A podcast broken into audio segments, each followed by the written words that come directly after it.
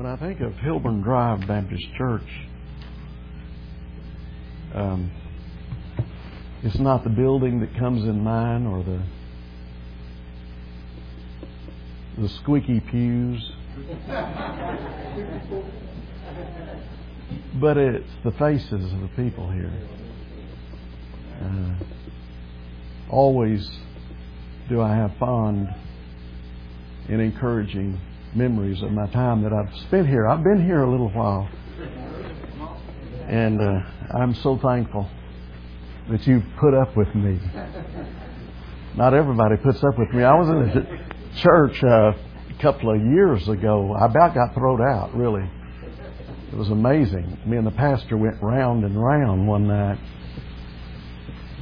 I was in one of these, so I don't know even how I got invited to this place. I normally don't go to these mega churches. But uh, it was an interesting thing. I had to call for prayer support before the Sunday morning service. But anyway, that's another story. But I've always found it so enjoyable and blessed to be here among you people.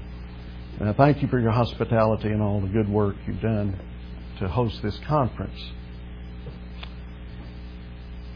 We will have to pray for one another as Christians because we always are encouraged in the scriptures to do that, but especially in the difficult and challenging days that are laying before us. We will need much prayer support, every one of us. Your pastor, your fellow members. And so um, let us be diligent and vigilant to pray for one another. Anybody that comes to your mind in your church, you pray for them. Turn with me to the Gospel of Mark, chapter 12.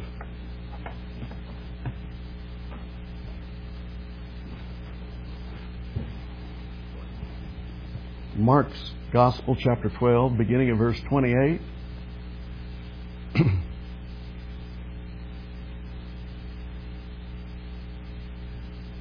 and one of the scribes came, having heard them reasoning together and perceiving that he had answered them well asked him, Which is the first commandment of all? And Jesus answered him, The first of all the commandments is, Hear, O Israel, the Lord our God is one Lord. That is, He's Lord alone. There is no other God. That is fundamental and foundational to every approach to God. If you come to God, you must believe that He is the Lord alone. The Lord our God is one Lord. And thou shalt love the Lord thy God with all thy heart, and with all thy soul, and with all thy mind, and with all thy strength. This is the first commandment. You will not be disappointed with when you love God with all you have. He is the only one that is worthy of your love. That is the full devotion of your heart. The full devotion of your heart belongs only to this one, the Lord your Creator and your Redeemer. This is the first commandment. And the second is like, that it is there on the same level, namely this Thou shalt love thy neighbor as thyself. There is no, there is no other commandment greater than these. And the scribe said unto him, Well, it could be added here, well said. Good job. That's the emphasis here. Can you imagine saying that to Je- Jesus? Good job, Jesus. You spoke right. Well said, Master. Thou hast said the truth. For there is one God, and there is none other but He. And to love Him with all the heart, and with all the understanding, and with all the soul, and with all the strength, and to love his neighbor as himself, is more than all the whole burnt offerings and sacrifices. And when Jesus saw that he had answered discreetly, that is, when he, when he heard his response and his, com, his own commentary, on the commandments. He said unto him, Thou art not far from the kingdom of God. You're not in. And I want to deal from these three words, the title, far, near, and in the kingdom. You're not in yet, but you're not far from being in. You're near. Now, there, as we will look at this and think this morning concerning this, let's pray this morning. Let's ask the Lord to help us right now. Lord Jesus, what a wonderful scene has been set before us in these words. We thank you, dear Lord, for your grace. We thank you, dear Lord, for recording this for our instruction. Lord, we pray that we all might examine ourselves to see where we are in relationship to the kingdom of God. Are we in? Help us to see and know. Are we in it? Are we a part of it? Help us, dear Lord, to discern and care where we're at. Are we close? If we're not in, dear Lord, are we close to being in? Are we not far from getting in? Or Lord, are we somewhere way out, scattering, far away, not even near, close to being in? Help us awaken us, Lord. Help us understand our state. Let us not be deceived about ourselves. We thank you, dear Lord, for this meeting that you've given us. We thank you for the preaching that we've heard, the good preaching of your word by these faithful men. Thank you for them. Bless everyone. Bless this church, Father, I pray. Continue to keep your hand upon her in the days to come. And Lord, lift us up, encourage us, give us ever inner resource and grace that we need to stand faithful to Thee and to Thy Word these days. Let us not fall. Let us not flounder.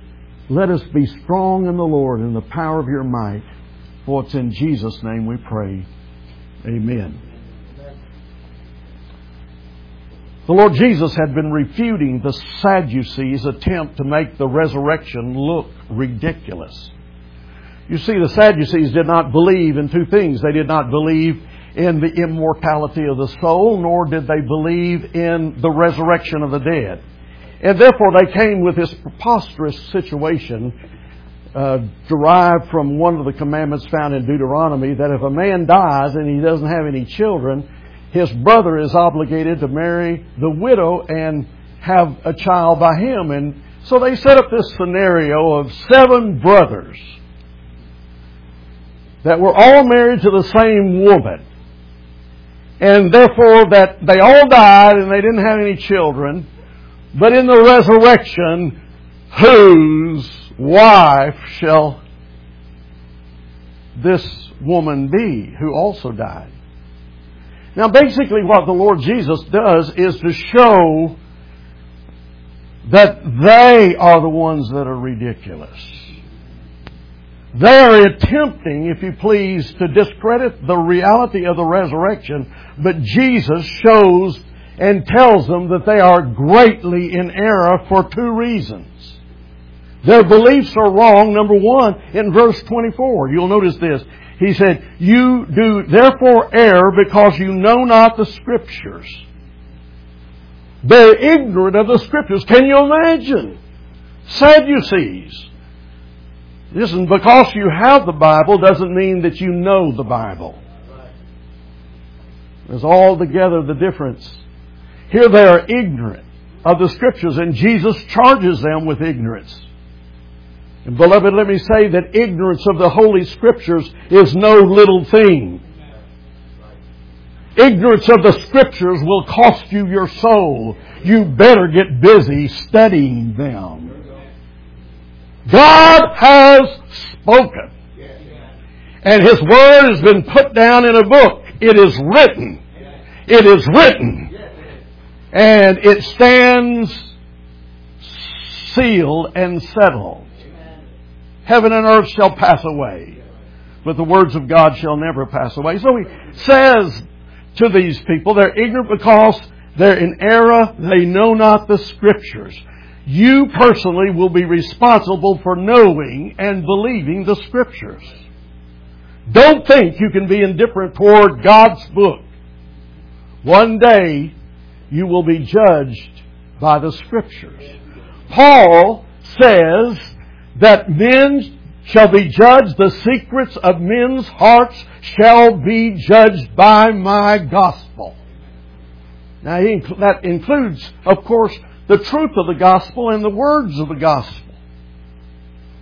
But he also says that you're in error on your views of the resurrection because you're ignorant of the power of God. Notice the last part of verse 24. He says, You know not the scriptures, neither do you know the power of God. You are in error because you believe in a weak, limited God. You really do not believe in the God of the Bible. Your God that you believe in is weak and limited. He is not the God of Scripture. Isn't it amazing how religious people can be fooling around with the things of God and yet not believe in the God of the Bible? I suggest to you that there are many people in church this morning that do not believe in the God of the Bible. Here he says, You do not understand. You do not believe in the power of God. Your God is limited. He's not the God of Scripture that you believe in. Your God is too small to affect life after death. But rest assured that the true God can raise the dead. And the true God does keep men's souls, whether saved or lost. The true God keeps men's souls alive forever. Think about this. You live and move and have your being because of the power of God. And you will never cease to be through all eternity to come because of the power of God. God will keep your soul alive forever. So they did not believe in the power of God. Now, after this reproof of not knowing the Scriptures nor the power of God, he informs them that God will raise the dead in verse 25 to a new form of life. In other words, you're mistaken.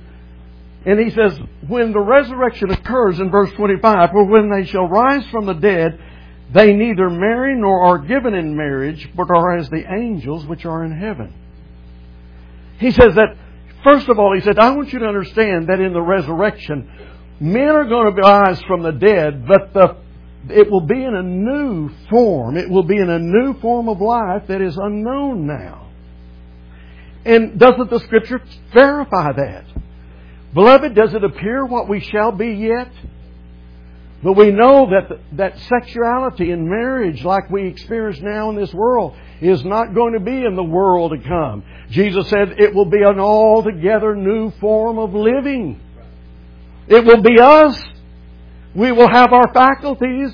We will have our bodies and souls, and it will be a glorified body. But oh, it will not be of the same order and of the same dimension that we know now.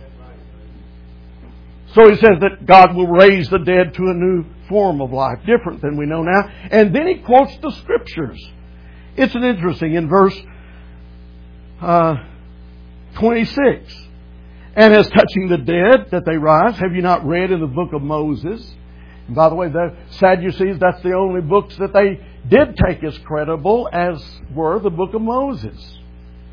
The first five books of the Pentateuch. And he says, Have you not read in the book of Moses how that in the bush God spake unto Moses, saying, I am the God of Abraham and the God of Isaac and the God of Jacob? And he says, He is not the God of the dead. Listen, He's a living God. And if He's the living God, and if He's the God of Abraham, Isaac, and Jacob, then they must be immortal. They're not just, they're not just brief flashes of existence and then they're gone. No. Abraham, Isaac, and Jacob are yet alive. I'll tell you, they're alive right now. In the presence of God.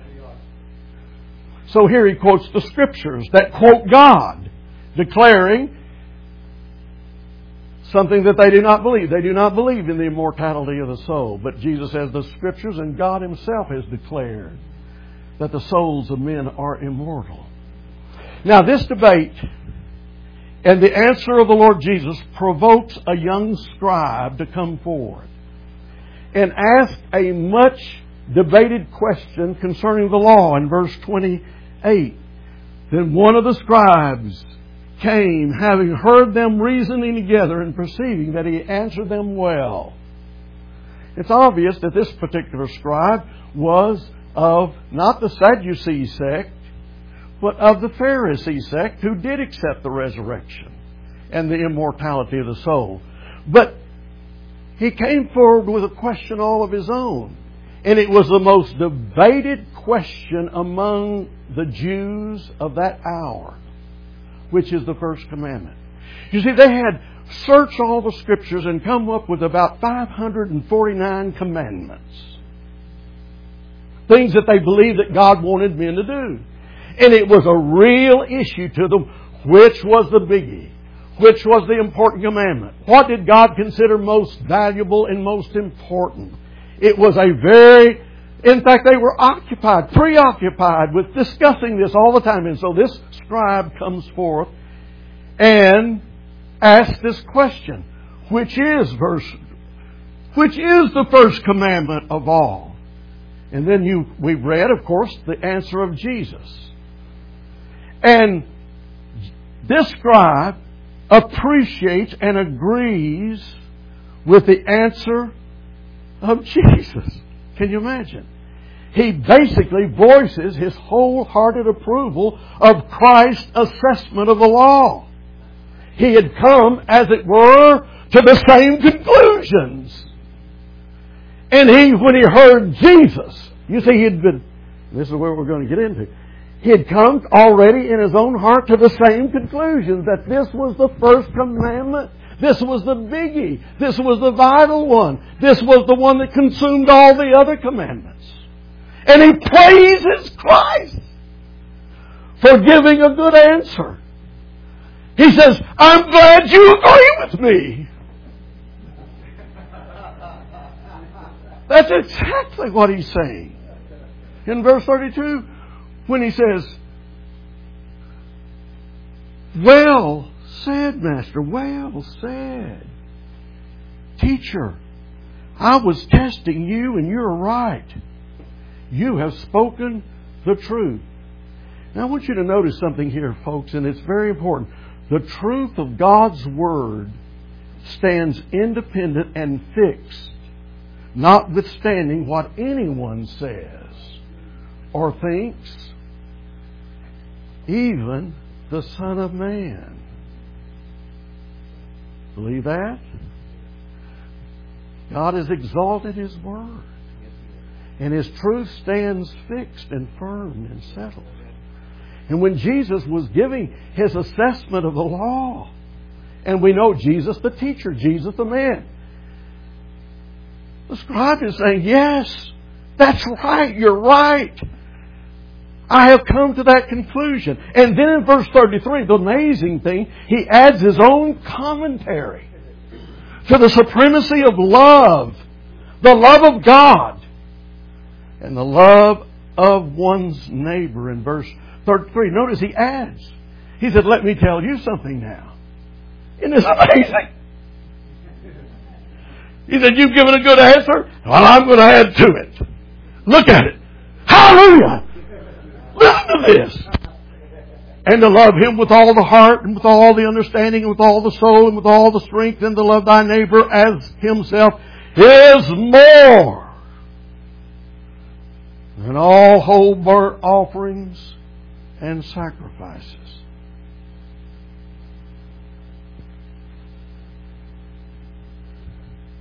You see, here is his conclusion. Here is his summary from the gleaning of his own studies of the Scripture.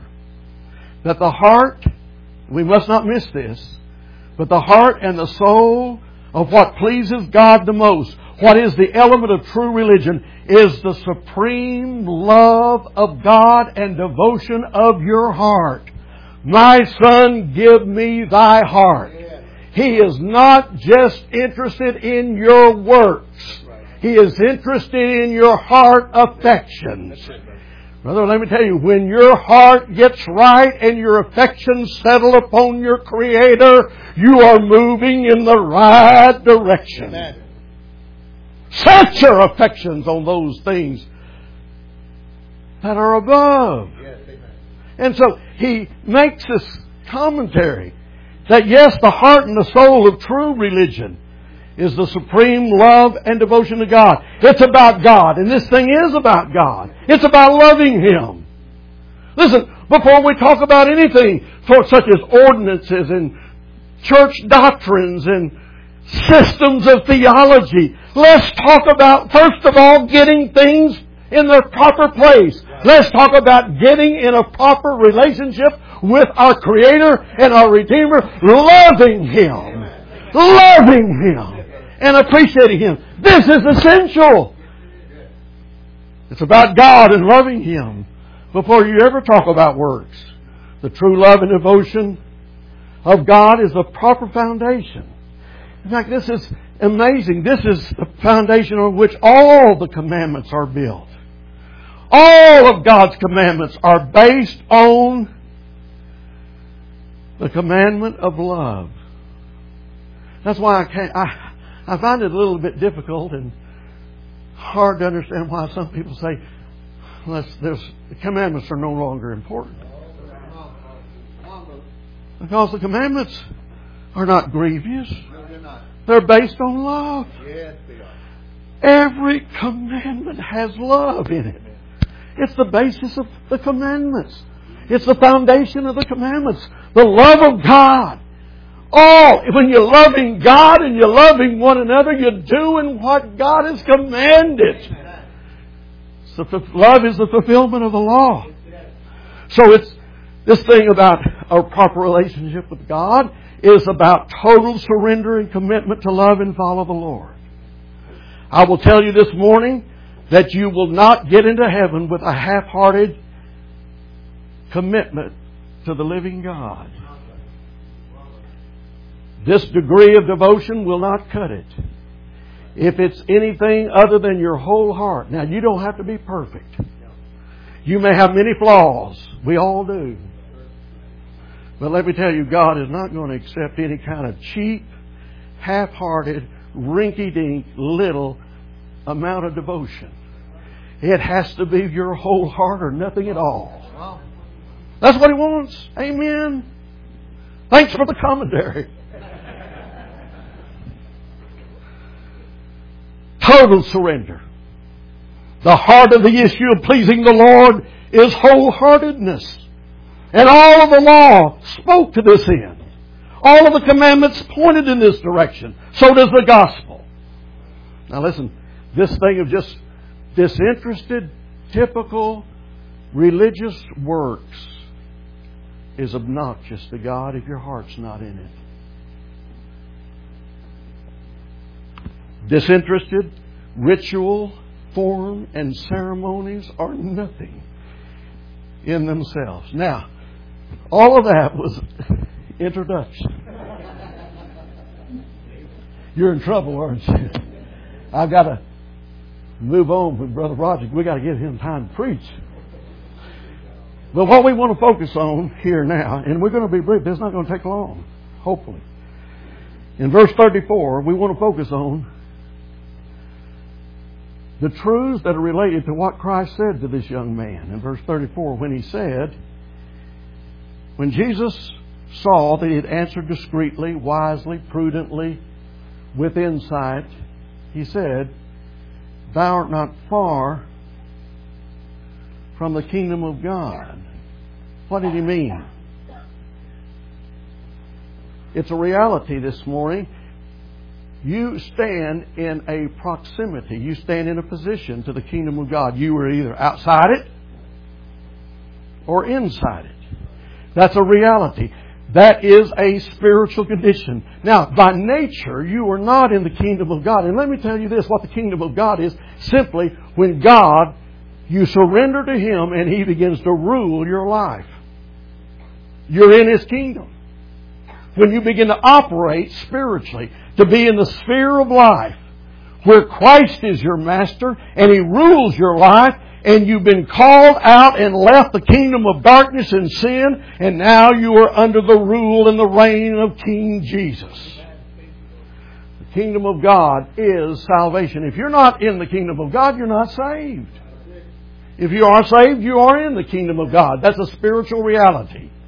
And if you're outside of the kingdom of God, you need to get into the kingdom of God. And that's the whole message of the New Testament. Repent, for the kingdom of heaven is at hand. So, the kingdom of heaven, the kingdom of God, is salvation. Now, obviously, because Christ says so, it's a truth here. Obviously, a person can still yet not be in the kingdom, can be lost and still in his sins and undone and yet be close to being in. Hmm?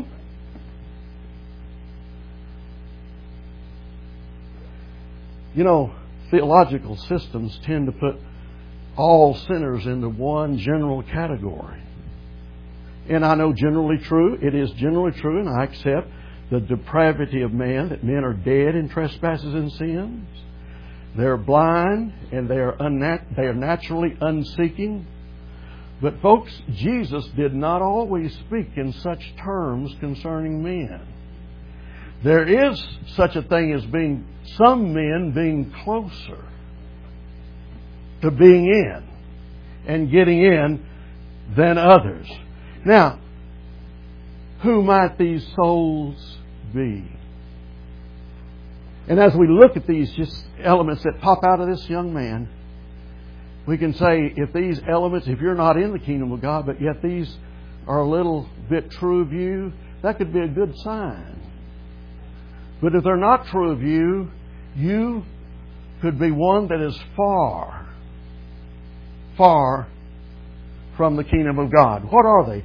I have three, and then we're going to have a concluding point of things that we see that indicate that a person can be near, not yet in, but near to the kingdom of God. Number one, the first is this. Have you, number one, been thinking and wondering and even searching what the Scriptures say to you? It's interesting that this man's career was Old Testament study. He was a scribe. That was his professional job. He was to study it academically, and he studied the Old Testament as a matter of vocation. But there came a point in which his study of the Scriptures left being just cold academic legalism and started to be the Word of God to him.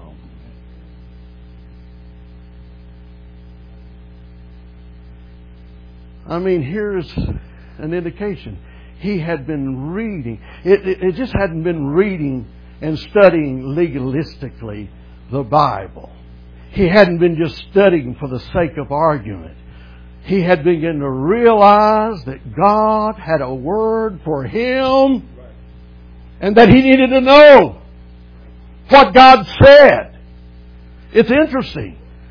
Beloved, has, have you become interested at all in what the Scriptures say? Or the only time you read the Bible or take the Bible, you take the Bible to church and you may read along with the preacher as he as he announces his text, but you never read it with any curiosity and interest, and you never read it as, hey, my life depends upon knowing what this book says. Well, it's an interesting fact that this phenomena, the further you are away from salvation and the kingdom of God, the less interested and concerned you are in what the Bible teaches and what the Bible says. if you're one of these people that I don't give a hoot what the Bible says, you are not close to the kingdom of God. You're not in it, and you're far from being in it. But if you've come at least to the place where you can open up the Bible and say, What does God have to say to me? What's important for me here? Then you may be getting close. The closer you are, if ever, to entering the kingdom of God, you become interested in the words that are coming out of the mouth of God because you can't live without them. If you're going to be saved, you're going to have to learn to believe them and to trust them and to understand them. So here it is. This guy had been, he had been just more than just studying the Bible academically. He had been doing more than just reading his daily Bible readings. I mean, he began to pick it up and say, I've got to know what God says to me. Well, this is so vital. If you're close to entering the kingdom, you're not saved, but you're, if you're close, you've been really getting real serious about what the Bible says. In fact, biblical issues and truths of the Scripture you cannot get out of your mind. It is a great day when you start reading the Bible because you want to and because no one is telling you to do it. That's good, brother. Amen.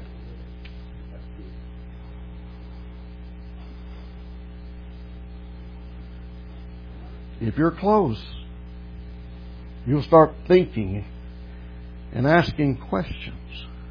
You see, God's Word comes to you as a written document, a book, words, which means something, words which have ultimate consequences.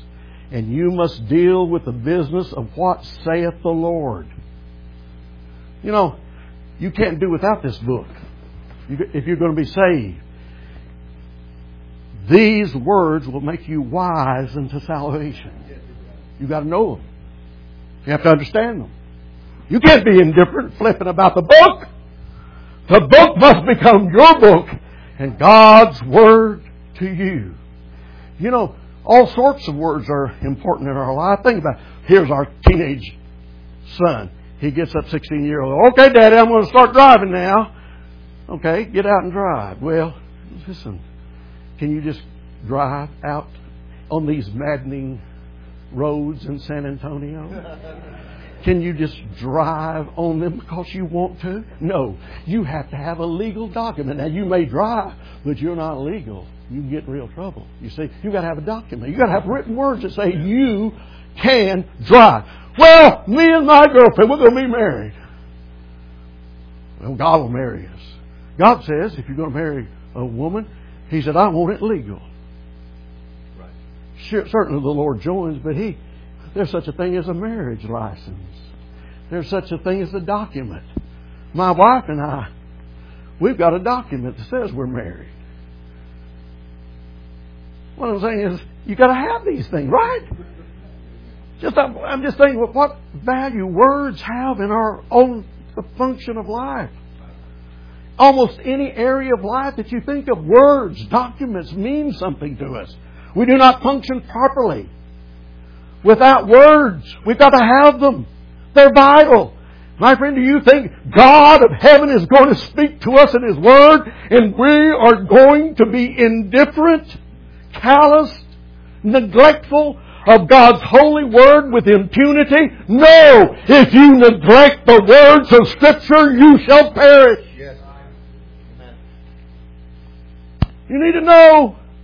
Search the Scriptures, Jesus said.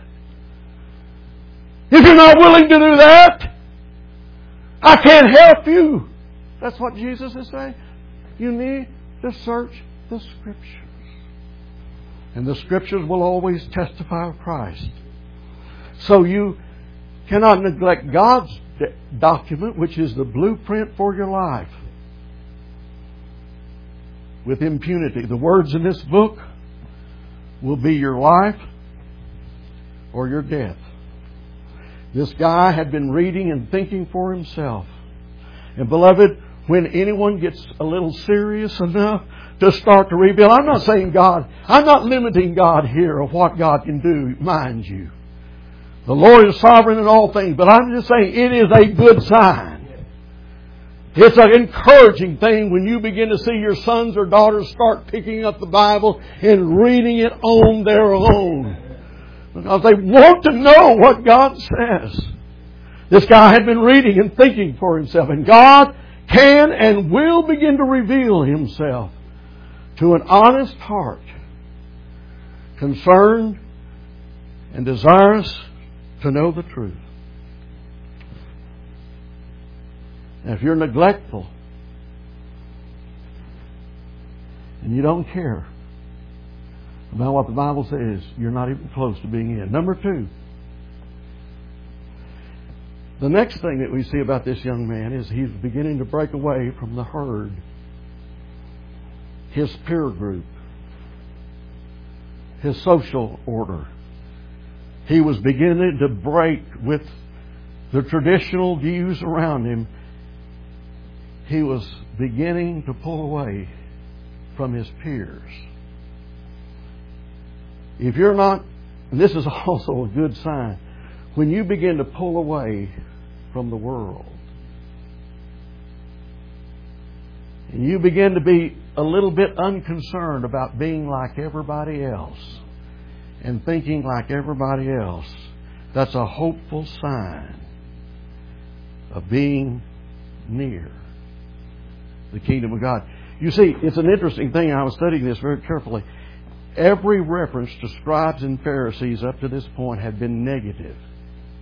Everything said about the scribes and Pharisees up to this point was all bad. In fact, this group had already plotted to destroy Jesus. This particular group of people of which this man was a part. They were determined in John, in fact, Mark 3 6, they were determined to destroy Jesus. But here he is, as it were, one of this group he begins to listen to Christ. And he says things openly that indicates he's beginning to break with the status quo.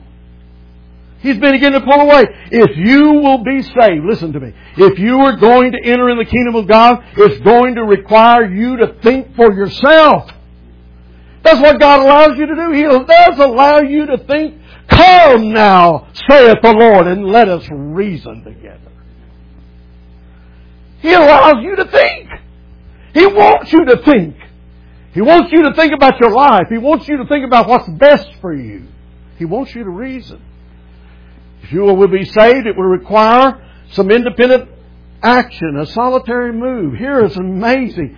Breaking away from the multitude whose lives were wrong and their doctrines and beliefs were wrong. In one sense, you're going to have to be willing to be an oddball, not fitting in anymore to what most people think and do. If you're not willing to be able to stand alone, I'll go with Jesus and I'll stand alone if I have to. If you want the herd to do your thinking for you and you want to follow the crowd, you will follow a multitude to destruction. But if you will be saved, you're going to have to begin to break with the herd. You're going to have to come out from among them and be separate. Most everyone in his group his school, his field of study, believed that the law of Moses and the sacrificial system of works was everything.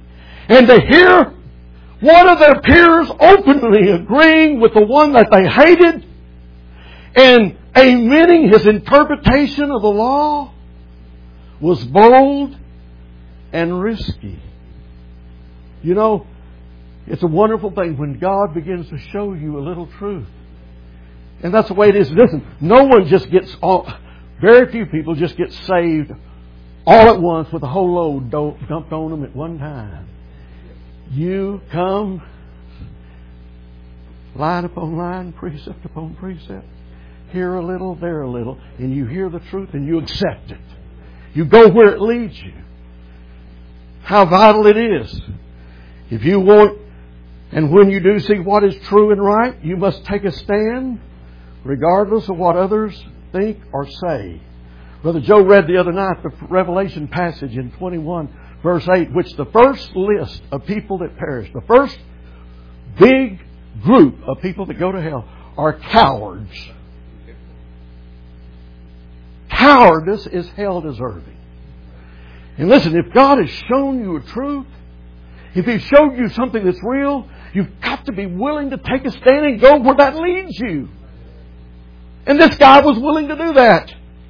He was willing to break with his peer group. This is a pre- principle. Even in unconverted people. Mark 4, 24 and 25. With what measure you mete, it shall be measured unto you. To him that hath, that means to him who does something with what he is given, more shall be given. That's the way it is. You see, everybody, you begin to be thinking about this. And you begin to come up with conclusions of what really is true. And you bow to it. You come to the place to accept it and to go where the truth is leading you. If you hear anything or see anything or given any degree of knowledge of the truth, think on it. Go where it leads you. We all come to the full knowledge of the truth when we have followed the smaller portions of truth that are given to us. My question to you this morning is, when are you, if you're not saved, when are you going to start to think and act on your own and quit letting the devil and the herd and others do your thinking for you? For only truly independent thinkers and doers ever become followers of Christ. Someone might say, I am a free thinker. No, you're not.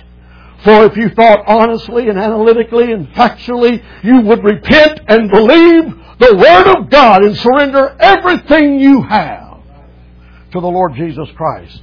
But as long as you allow the crowd, the group, the herd, the prevailing theories, the prevailing philosophies and opinions to rule you, you are far from entering the kingdom of God. So, till you shut out and off all those constant outside voices that always want to do your thinking for you,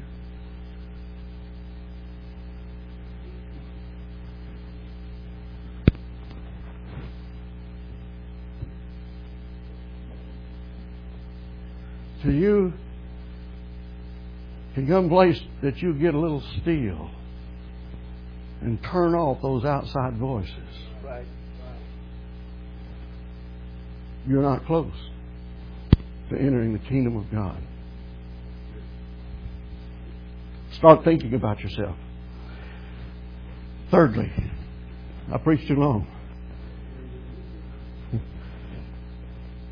It is a really favorable sign here, this is a really good.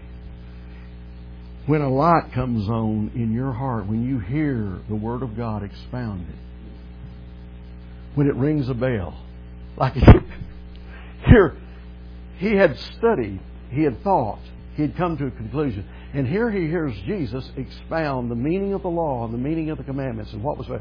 And he, his heart jumped.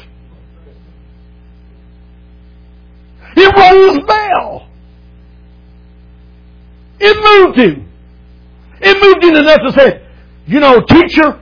See, he may have not understood the full implications of this teacher yet. In fact, he didn't.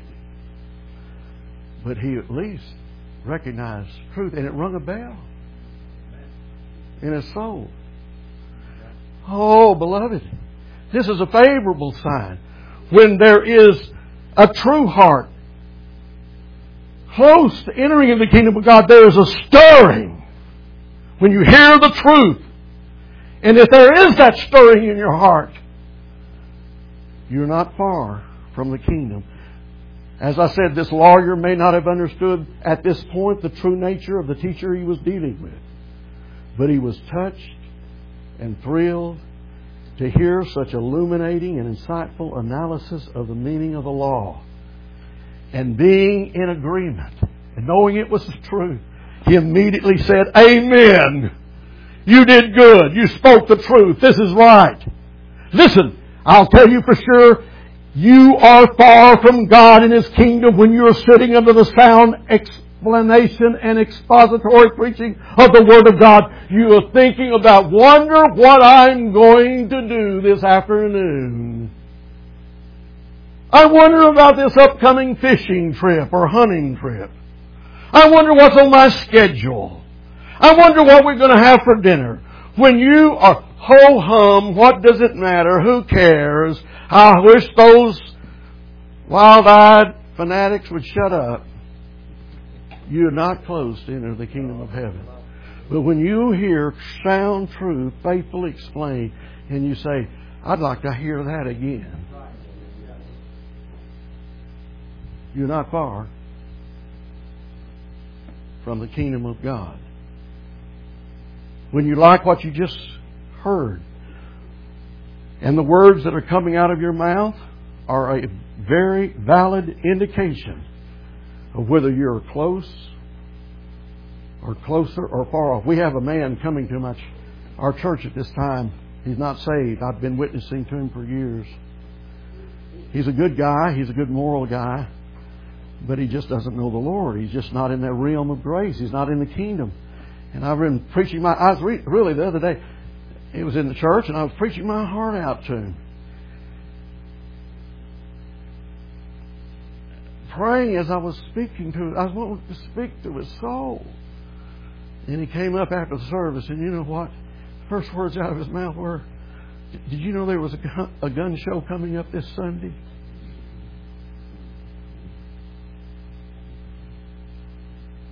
Here, all the time I was preaching, he was thinking about the gun show. This young man, when he heard Christ preaching and expounding the word, said, Amen. That's right. Jesus told him, You're not far from the kingdom of God. Now, this brings me to my final and closing point, and that is this. We need to understand that being close to entering is not actually the same as full, settled entrance in the kingdom. If this wise and thoughtful scribe would be saved, he must continue to think and continue to even hear more than what was said and Jesus did give him more. If you'll read, and I'll not take time, verse 35 through 37, Jesus did give him more to think about. How can David's son be David's Lord? Think on it. I'm sure he did because he was already thinking. What I'm saying is this, beloved, there's a difference in getting close. Oh, the most tragic thing in the world would be to be close, but to not get in. To be thinking, but not to think the matter all the way through. Getting in requires more than just reading the Scripture. More than breaking away from the wrong crowd. More than even correct knowledge of the law. You see the revelation by Christ that the scribe said amen to was the beginning of a dilemma if he would think about it. For you see, it concerns the law and the first commandment and what is said and what God doth require of men. Now what does, here's the thing, you see this? What does obedience to the law mean? What does? Okay, the spiritual requirement of the law is to total, unmitigated, constant love of God and the total, unmitigated, constant, unselfish love of neighbor. If he would be thinking, he would say, Can I do this? Have I done this? You see, beloved, listen to me. The purpose of the law is not to save. No part of the law or the commandment can save us. The purpose of the law is to expose our sin, our failure, through the law comes the knowledge of sin. It's to expose our status as sinners. Have we kept the law? No. Do you keep this law, this greatest commandment? Do you keep it? seven days a week, 24 hours a day, do you keep it? I mean, every now and then we have a good, a good spell where we get closer, right? You see what I'm saying? If he was thinking, have I kept this law? Have I obeyed God? Do I really love my neighbor as myself? And he would come to the conclusion, I need to hear more. Is there more? Yes, there is. There's a gospel of free grace that God can pardon law breaking sinners because He has atoned for their sins and propitiated for their ungodliness in the shed blood of His only begotten Son. This young man needed to hear more. He was not far. But to get in, he would have to continue to hear and to think. That's why Jesus gives, I think, primarily this next teaching concerning who the Son of David is. That the Son of David is not only David's natural seed, but he's David's creator. And he'd think that matter through. He would hit did he ever get in the kingdom? Let's hope so. We cannot help but believe that he did. That he did come to see that Jesus was more than just a good master, but that he was God. And let me tell you this when you ever come to see inwardly that Jesus is God and you believe it, you are saved you will be saved. You can voice it all day long and say, I believe Jesus is God. Oh, that won't cut it. But when you inwardly in your heart see that He's Lord, He's God, He's Creator, He's Redeemer, you will be saved. Let's pray. Father in heaven, we thank you for your word. We thank you for the gospel. We thank you for the free grace of God. We thank you for forgiveness of sins. We thank you for giving up your Son. We thank you that His blood paid for our transgressions. We thank you that a new birth puts the law of God in our hearts, and we do love you. We do love our neighbor. Lord, continue to work in us both the will and the do of your good pleasure. Bless this church. Thank you, dear Lord, for the privilege once more, more being among these precious people. Keep your hand upon them in the days to come. In Jesus' name, amen.